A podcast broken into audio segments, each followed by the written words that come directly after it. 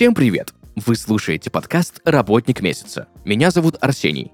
Каждый выпуск ко мне приходят представители интересных профессий, от оперных певцов и дата-инженеров до покупателей и пилотов. Вместе мы разбираемся, за что люди любят свою работу.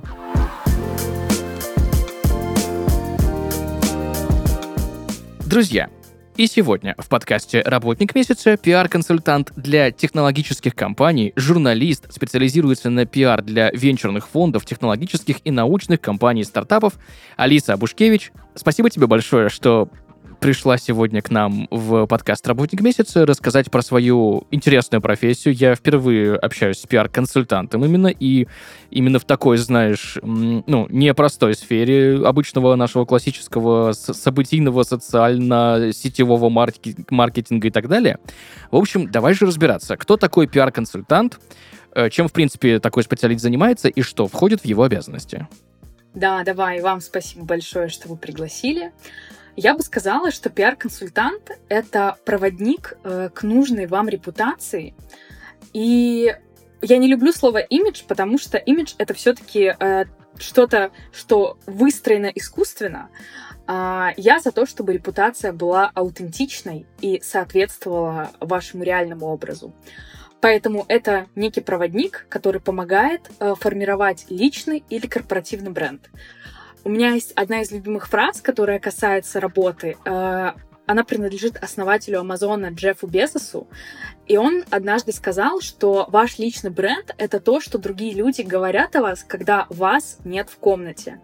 И мне кажется, это прекрасно описывает э, то, для чего нужен пиар. Но эта фраза больше касательно личного бренда. А есть еще корпоративный бренд. Э, я занимаюсь как и пиаром личных брендов, так и пиаром корпоративных брендов. Если говорить про пиар корпоративных брендов, то грамотно выстроенный бренд — это причина, по которой люди выбирают именно вас и ваш продукт, а не другую компанию или другого человека. Сильный бренд прежде всего вызывает доверие, которое э, является фактором номер один в продажах, и есть огромное количество исследований о том, что э, люди доверяют прежде всего людям, и поэтому у компании до, должно быть некое лицо, публичный спикер с выстроенным брендом. Поэтому э, корпорации тратят огромные деньги для того, чтобы найти амбассадоров бренда, э, чтобы найти каких-то хедлайнеров и личностей, которые будут представлять их компанию в публичном поле. И, конечно, все красивые слова и невероятно выстроенный маркетинг абсолютно ничего не значат, если это не конвертируется в продажи и деньги. Знаешь, э, с одной стороны, ну, я еще об этом мы с тобой, думаю, сегодня поговорим, да, именно про конвертацию в деньги, потому что я знаю, что есть огромное количество кейсов, когда вообще невозможно отследить, как ту или иную рекламную кампанию или пиар-акцию или ход можно конвертировать во что-то, да, но об этом попозже. Сейчас мне больше интересна моя любимая матчасть по поводу того, как вообще становятся э, пиар-консультантами, да, где этому можно научиться, нужно ли иметь там какое-нибудь высшее образование для этого, или достаточно каких-нибудь курсов в интернетике? Я считаю, что пиар это как э, в пиаре в случае с журналистикой учатся, грубо говоря, в поле.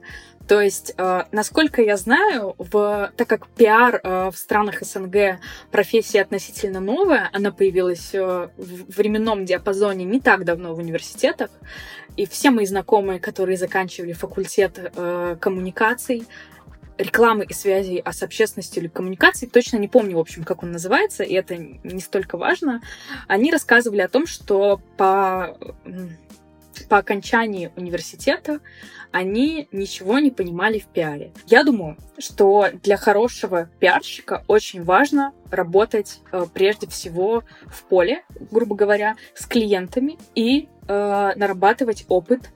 Э, то есть для этого можно пойти джуном в агентство и выстраивать там, как мы уже, как я уже выше сказала, личный бренд хорошего сотрудника, профессионала, перспективного джуна, который может вырасти в медла и сеньора, и затем, э, чем больше вы получаете опыта, тем тем лучше это для вашего бэкграунда и для э, будущего в пиаре. Плюс э, стоит отдать должное, некоторые агентства э, покупают обучение для сотрудников, то есть там всякие мастер-майнды с другими пиарщиками, возможно, локальными, которые редко делятся информацией. Может быть, и публичных э, пиарщиков, которые читают, э, которые выступают часто. Поэтому очень важно заниматься таким э, self-education и самообразованием. Это важно в любой профессии. Но, например, э, из хороших профессиональных курсов э, на рынке СНГ мне очень нравится Московская школа пиар. Единственное, там очень часто мероприятия офлайн в Москве.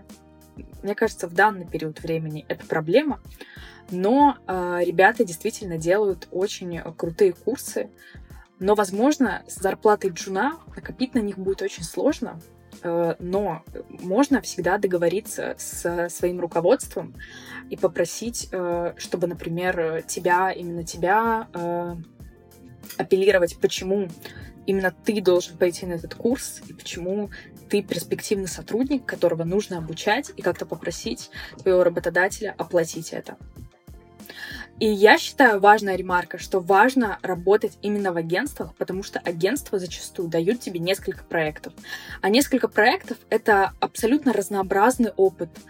Ты получаешь чаще всего опыт на разных рынках, э, с разными клиентами из разных ниш. Обычно, точнее, как, неправильно сформулировала, то есть э, в случае с технологическим пиаром, это, например, может быть один клиент из финтеха, второй клиент из мартеха. В случае, например, с каким-то бьюти, это может быть, э, там, я не знаю, пластический хирург, э, бьюти-бренд э, косметики или какой-то там шоурум. И агентство дает как раз-таки большой выбор э, проектов, и ты получаешь опыт бо- куда более разнообразный, чем если ты приходишь в какую-то конкретную компанию джуном. Но вопрос еще в том, э, что на рынке в последнее время маленькие маленький спрос на джунов, что тоже проблема. Поэтому тут как бы в идеале, конечно, я рекомендую пойти в агентство, но если нет возможности, то можно и в компанию джуном. Алиса, расскажи, пожалуйста, как ты стала пиар-консультантом? Э, какой у тебя был путь? Ты сразу поняла, что ты хочешь быть э, специалистом в этой области, или у тебя это как-то постепенно приходило, или ты вообще карьерный трек кардинально поменяла? Я вообще начала работать с лет 13. Ого. Вот. И моя работа началась в одном проекте, который сейчас получил Нобелевскую премию. Ого, Я еще не, раз. не скажу его название, но этот проект получил Нобелевскую премию. Вот. И, и я занималась там текстами. Перед этим я проходила профессиональный курс по текстам. Уже не помню, какой он был, но это была девушка, фаундер хорошего агентства, которая неплохо писала. Затем я э, писала в журналистские издания, например, в такие дела. И потом я увидела курс про пиар, тоже от основательницы одного агентства. И в первый же день меня пригласили работать в это агентство. Сказали, что я супер, что я очень талантливая. Я подумала, вау, класс. Я не хочу рассказывать, что это за агентство, потому что у меня с ними неприятные воспоминания. Стоит отдать должное. Они постоянно покупали обучение, и обучали сотрудников. Вообще у девушки-фаундерки была такая бизнес-модель набирать джунов, платить им не супер много и обучать их. И это очень круто, с одной стороны, потому что ты как бы взращиваешь из птенчика гордого орла, но с другой стороны, если ты предоставляешь плохие условия, эти птенчики потом от тебя улетают, как э, случилось и с ней.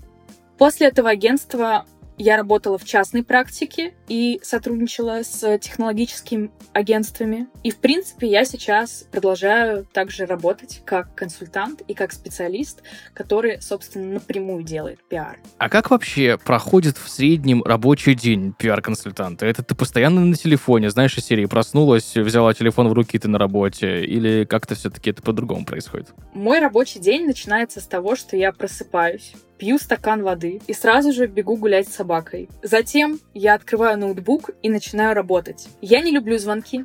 Звонки были популярны в пиаре лет 10 назад, когда пиарщики звонили журналистам напрямую в редакции. Но сейчас, слава богу, есть культура уважения личных границ и есть почта, мессенджеры, прекрасный телеграм Павла Дурова. И поэтому основная коммуникация происходит у меня онлайн. Конечно, есть звонки, но я стараюсь минимизировать их количество, потому что очень часто звонки не несут практической пользы. Поэтому я, если хожу на звонки, то это звонки, э, грубо говоря, по делу. И в этом, собственно, есть особенность работы со стартапами, потому что например, работа в корпорациях или крупных компаний — это работа, в которой э, ты три часа сидишь на звонке и, грубо говоря, обсуждаешь цвет кнопки и даже в этом не участвуешь. Такое часто бывает, именно поэтому я э, консультант на аутсорсе, который не участвует в этих всех э, процессах и звонках на три часа с обсуждением цвета кнопки, когда ты выбита из рабочего графика и ничего полезного не сделала.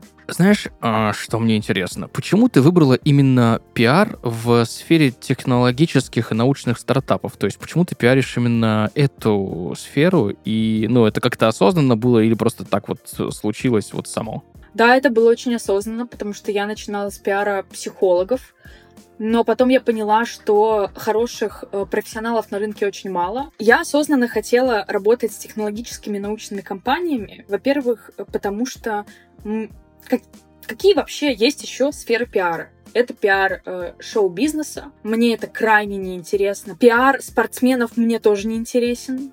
Э, спорт есть в моей жизни, но к профессиональному спорту мне далеко. Пиар бьюти мне тоже не нравится, потому что там я ничего не имею против косметики, против сферы красоты. Мне она нравится, я сама пользуюсь косметикой. Но очень часто сфера красоты устроена на таких патриархальных установках, и женщины в ней очень часто делают что-то не потому, что им это нравится, а потому, а из чувства стыда. То есть многим женщинам стыдно выйти на улицу без косметики, они не представляют свой день без этого.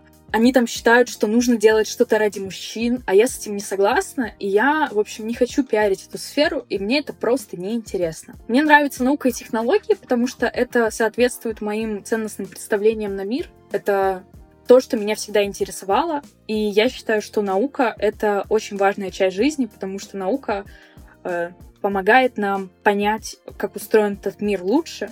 И вообще наука — это очень важно, я считаю. Она плохо финансируется, поэтому э, я делаю скидки всегда научным проектам. Круто. А чем именно работа пиарщика в твоей сфере, вот да, в сфере науки, в сфере научных технологических компаний отличается от именно с точки зрения навыков, скиллов и компетенций? Или плюс-минус километр все то же самое?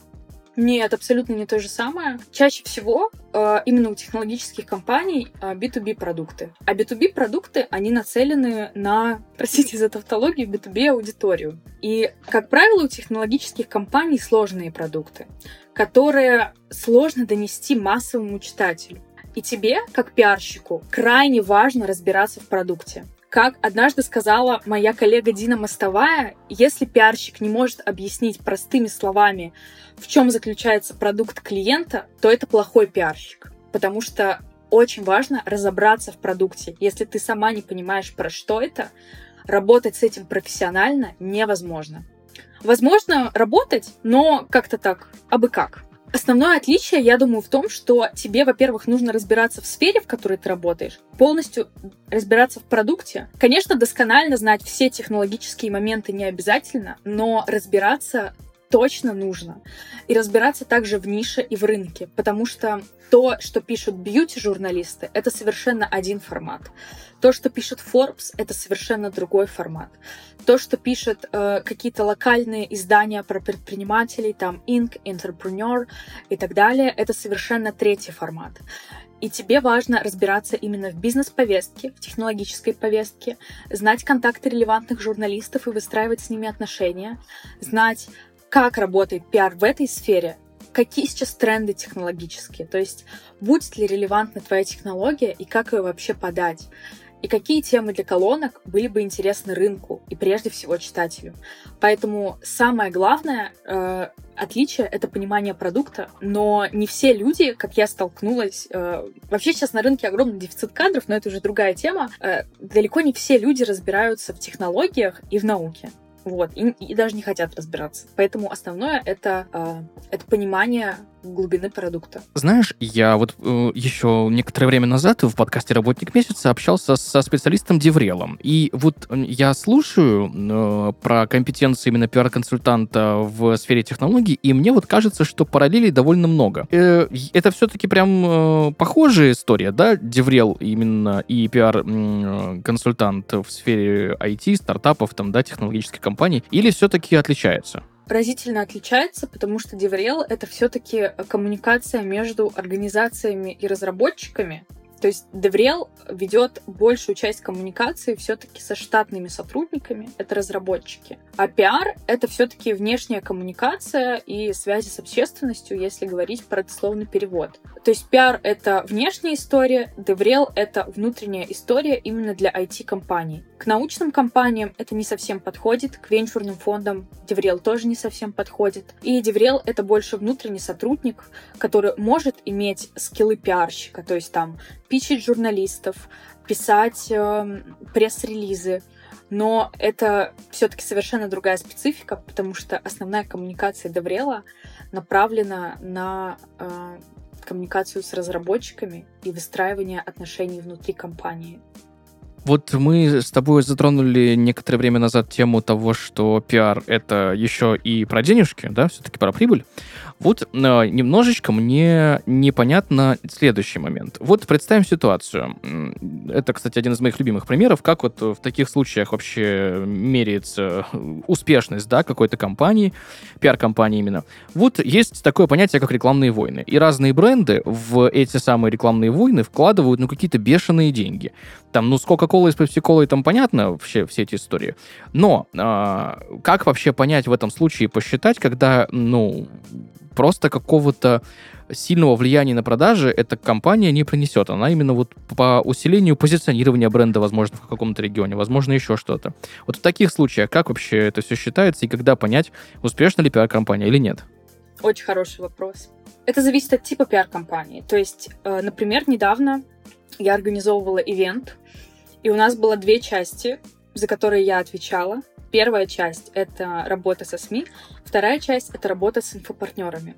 И в случае с инфопартнерами это бартерная коммуникация, где мы подписывали договор о рекламе, где оставляли ссылку на прямую продажу билетов, то есть по прямым лидам э, смогли узнать, сколько денег пришло. Если говорить про пиар через СМИ, это сложная история, и пиар такие компании невозможно посчитать напрямую. Возможно, только косвенно. Во-первых, э, вообще давай тогда затронем тему метрик в пиаре. Основная качественная метрика — это share of voice, то есть доля на рынке. Процент, который занимает наша компания на рынке. Коэффициент важен, но он важен в соотношении с комплексным пиаром, потому что как бы ваш бренд и брендинг — это ваша видимость, ценности, то, что идентифицирует как и личность, так и бренд и лежит в основе. Но очень важно, чтобы все красивые слова соответствовали с действиями. Ты прав, что есть огромный расход на, на, на рекламу, но быть знаменитым и быть актуальным немножко две разные вещи. То есть, если бренд присутствует на всех платформах социальных сетей, э, делает какие-то коллаборации, это совершенно не значит, это вообще ничего не значит, если его аудитория не воспринимает. Поэтому всегда важно быть актуальным. То, что быть актуальным, то есть, чтобы люди видели, как э, продукт может вписаться в их жизнь и сделать э, ее лучше и полезнее тогда бизнес достигает своих целей. Поэтому все истории с рекламными кампаниями, где напрямую нельзя посчитать трафик, считается только косвенно. Например, как у нас э, увеличились просмотры в социальных сетях, как у нас э, повысились продажи. То есть напрямую какие-то компании э, очень сложно отследить. Вот. Вот, например, если привести пример с компаниями-амбассадорами, или с людьми-амбассадорами, эм, то тут такая история, что э, эту компанию можно отследить, потому что чаще всего взаимодействие с амбассадорами включает в себя то, например, одна из частых практик э, на рынке СНГ, это то, что амбассадор рассказывает о бренде, дает промокод и говорит, покупайте по моему промокоду товары. И то количество людей, которое ввело промокод и оформило количество покупок, и есть э, лиды. Вот. Поэтому зависит от пиар-компании.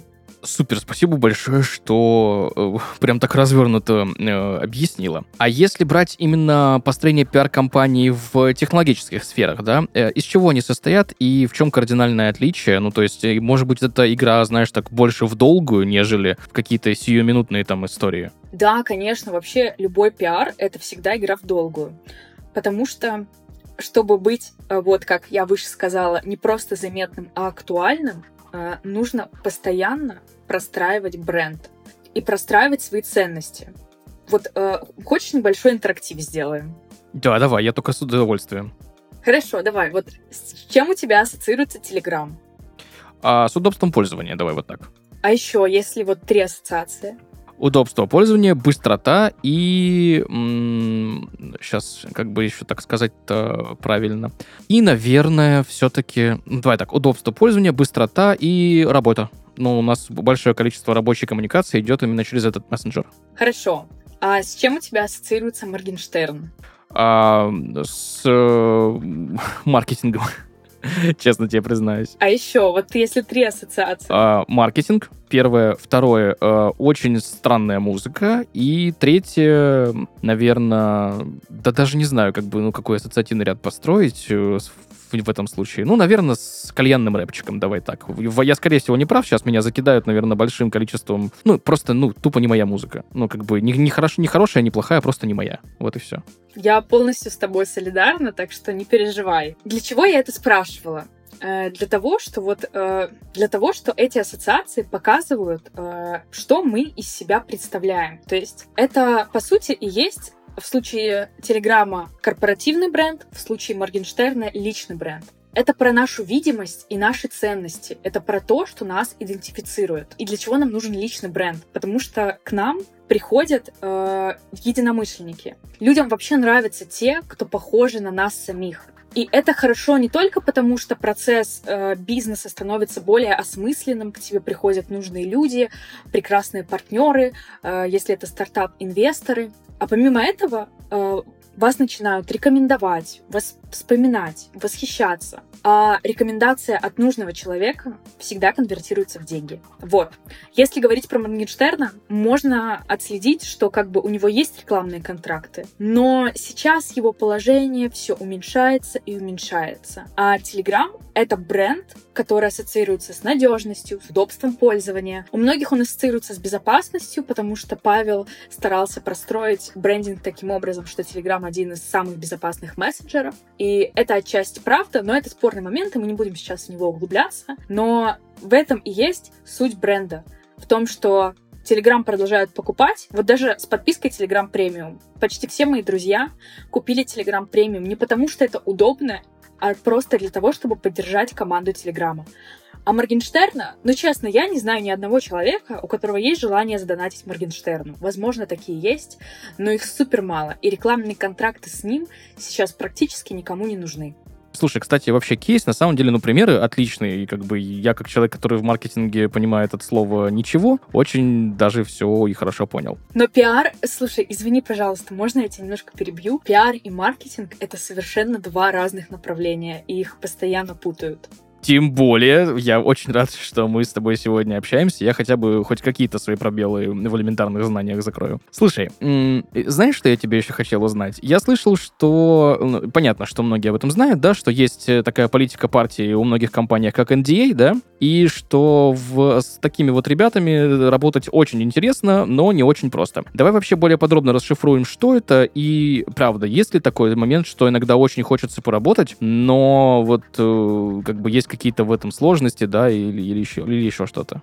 На самом деле NDA — это просто подписка о неразглашении, и она зависит исключительно от условий договора. То есть у меня практически всегда NDA были достаточно лайтовые, я бы не сказала, что в этом есть какие-то трудности.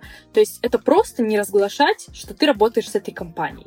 Когда ты работаешь в штате, это, конечно, сложнее, потому что тут, по сути, когда ты придешь к новому работодателю, тебя будут пытаться захантить, ты ничего толком сказать не сможешь, кроме каких-то общих фраз. А так как я консультант на аутсорсе, то у меня с этим проблем нет. Это просто как бы, ну, кейс, который мои клиенты, но о, который, о которых я просто никому не рассказываю. Вот. И о этих людях знают только журналисты или амбассадоры, с которыми я работаю. Ну, тут тоже все понятно и все логично. А, как бы корпоративный шпионаж никто не, от, не отменял, и все защищаются как могут. Но у меня еще один вопрос есть. Я слышал, что есть кроме Индии еще и соглашение о неконкуренции. А это что такое?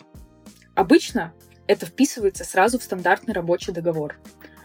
Я не слышала ни разу, чтобы мне там предлагали или кому-то еще подписать отдельное соглашение, потому что это вообще нормальное требование любого агентства, что ты не имеешь права уводить клиентов. Это просто рабочая и профессиональная этика. Вот я скажу тебе честно, признаюсь, у меня есть некоторое количество вопросов, которые я задаю практически каждому гостю подкаста «Работник месяца». Для тебя, в твоей профессии, что самое-самое сложное?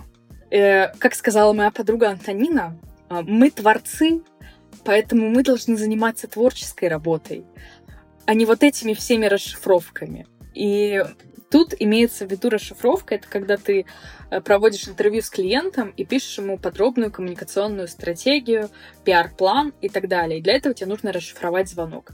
Или когда тебе нужно написать пресс-релиз или какой-то комментарий, и это все тоже было в звонке. И вот для меня самое скучное и самое нелюбимое — это, во-первых, все бюрократические моменты, то есть там подписать договор, э, для каждого деформировать договор, выставить счет, вот эти все отчеты делать. И, конечно, абсолютно скучные процессы из разряда перевести текст, поэтому я просто плачу за это людям деньги, чтобы они делали это вместо меня. За что ты любишь свою работу? Я люблю свою работу прежде всего за вклад, потому что у меня было немало импакт-проектов и каких-то социальных штук, которые делали мои клиенты, и я сама нередко предлагаю им это сделать. Помимо этого, я чувствую э, вклад э, в значимость, потому что я беру проекты на пиар, которые соответствуют моим ценностям и которые, как я считаю, улучшают этот мир. И всеми моими клиентами я бы сама пользовалась. Ну там, кроме каких-то тех, кто был в начале моей карьеры и с которыми мне просто приходилось работать. Поэтому я думаю, что для меня основное — это вклад в будущее, вклад в проекты, которые могут улучшить жизнь людей. И, конечно, это нетворкинг, потому что ты находишь единомышленников, ты находишь интересных людей, предпринимателей, фаундеров. В общем, ты находишь единомышленников, а это очень важно, в том числе вот для личного бренда, потому что люди ведут бизнес с людьми. Вот. Это то, о чем я говорила. Однажды я писала колонку в Русбейс совершенно недавно, и я писала, что коммуникация там я просто приводила много исследований о том, что коммуникация — это одна из самых важных частей в бизнесе. И коммуникация в личном бренде тоже очень важна. Есть ли что-нибудь, что тебя на постоянке раздражает в твоей работе? Какая-нибудь мелочь, которая, вот, ну знаешь, это из серии постоянно заканчивающегося кофе, либо пробок, либо еще каких-нибудь мелочей, вот, ну, то есть не таких общих мне хотелось бы узнать, именно конкретно в твоей сфере деятельности, вот, которые есть, которые такие, ну,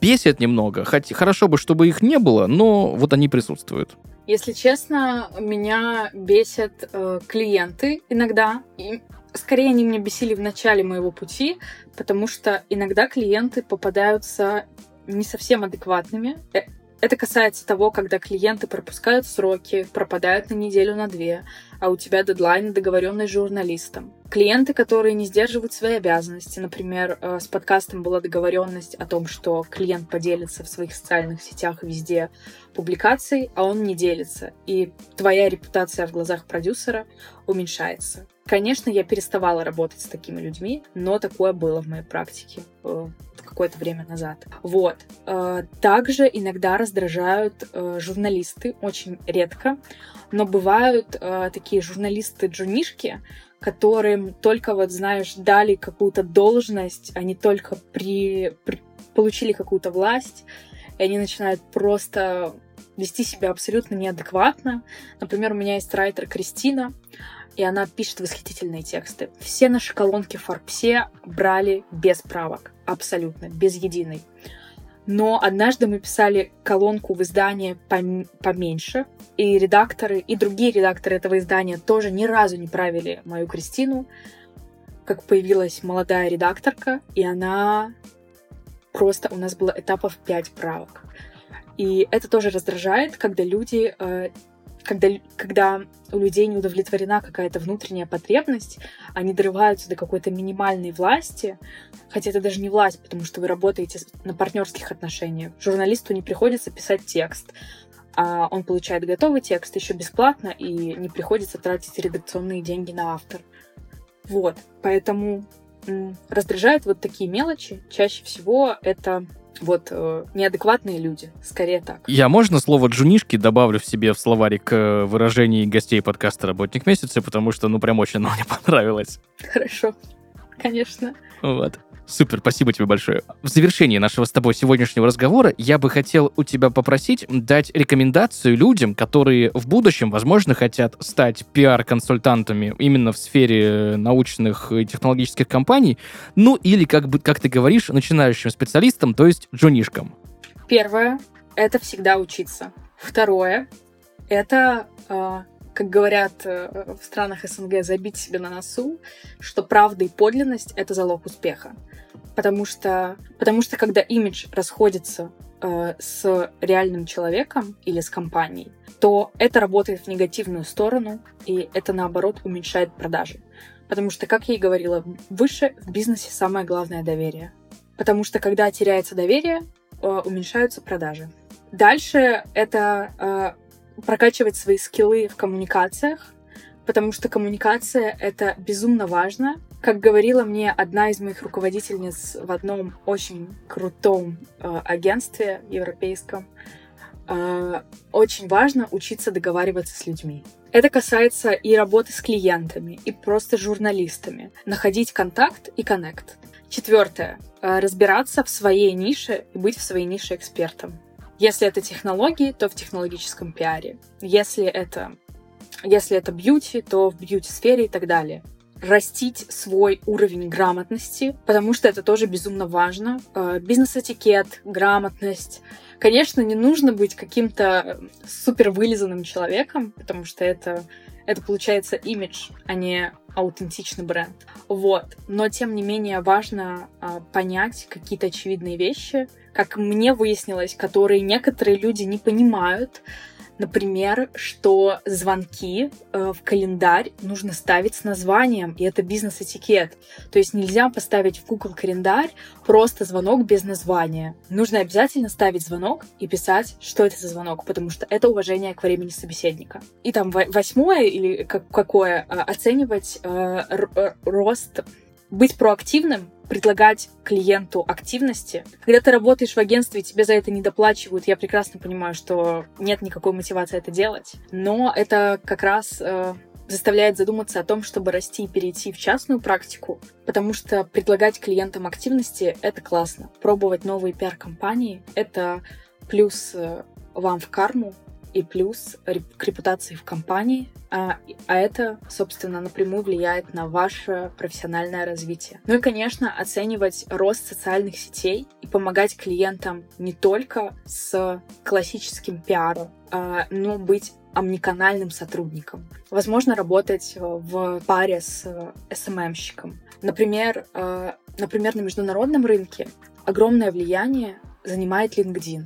И это социальная сеть, в которой сидят все журналисты и на международном пиаре. Очень часто питчат через LinkedIn и получают ответы. Поэтому рост социальных сетей в нашей жизни действительно важен. И пиарщику стоит учитывать то, что просто один канал коммуникации не работает. Работает только комплексно.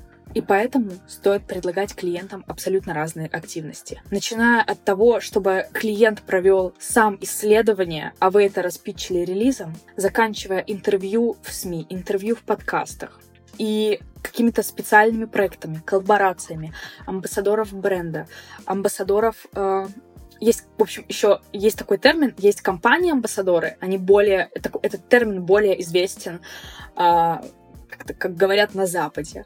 А есть просто амбассадор бренда, то есть это всякие инфлюенсеры.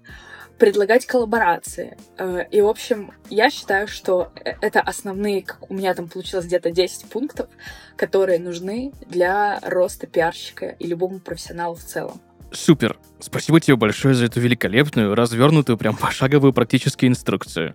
Да, и тебе спасибо большое. Была очень рада с тобой пообщаться. Это взаимно. Друзья, Сегодня в подкасте «Работник месяца» Алиса Абушкевич, пиар-консультант, журналист, специализируется на пиар для венчурных фондов, технологических и научных компаниях и стартапов. Алиса, еще раз спасибо тебе большое за сегодняшний диалог, за сегодняшнюю беседу. И тебе спасибо большое. Пока-пока. Друзья, на этом у нас все. Услышимся в следующих выпусках. Пока-пока.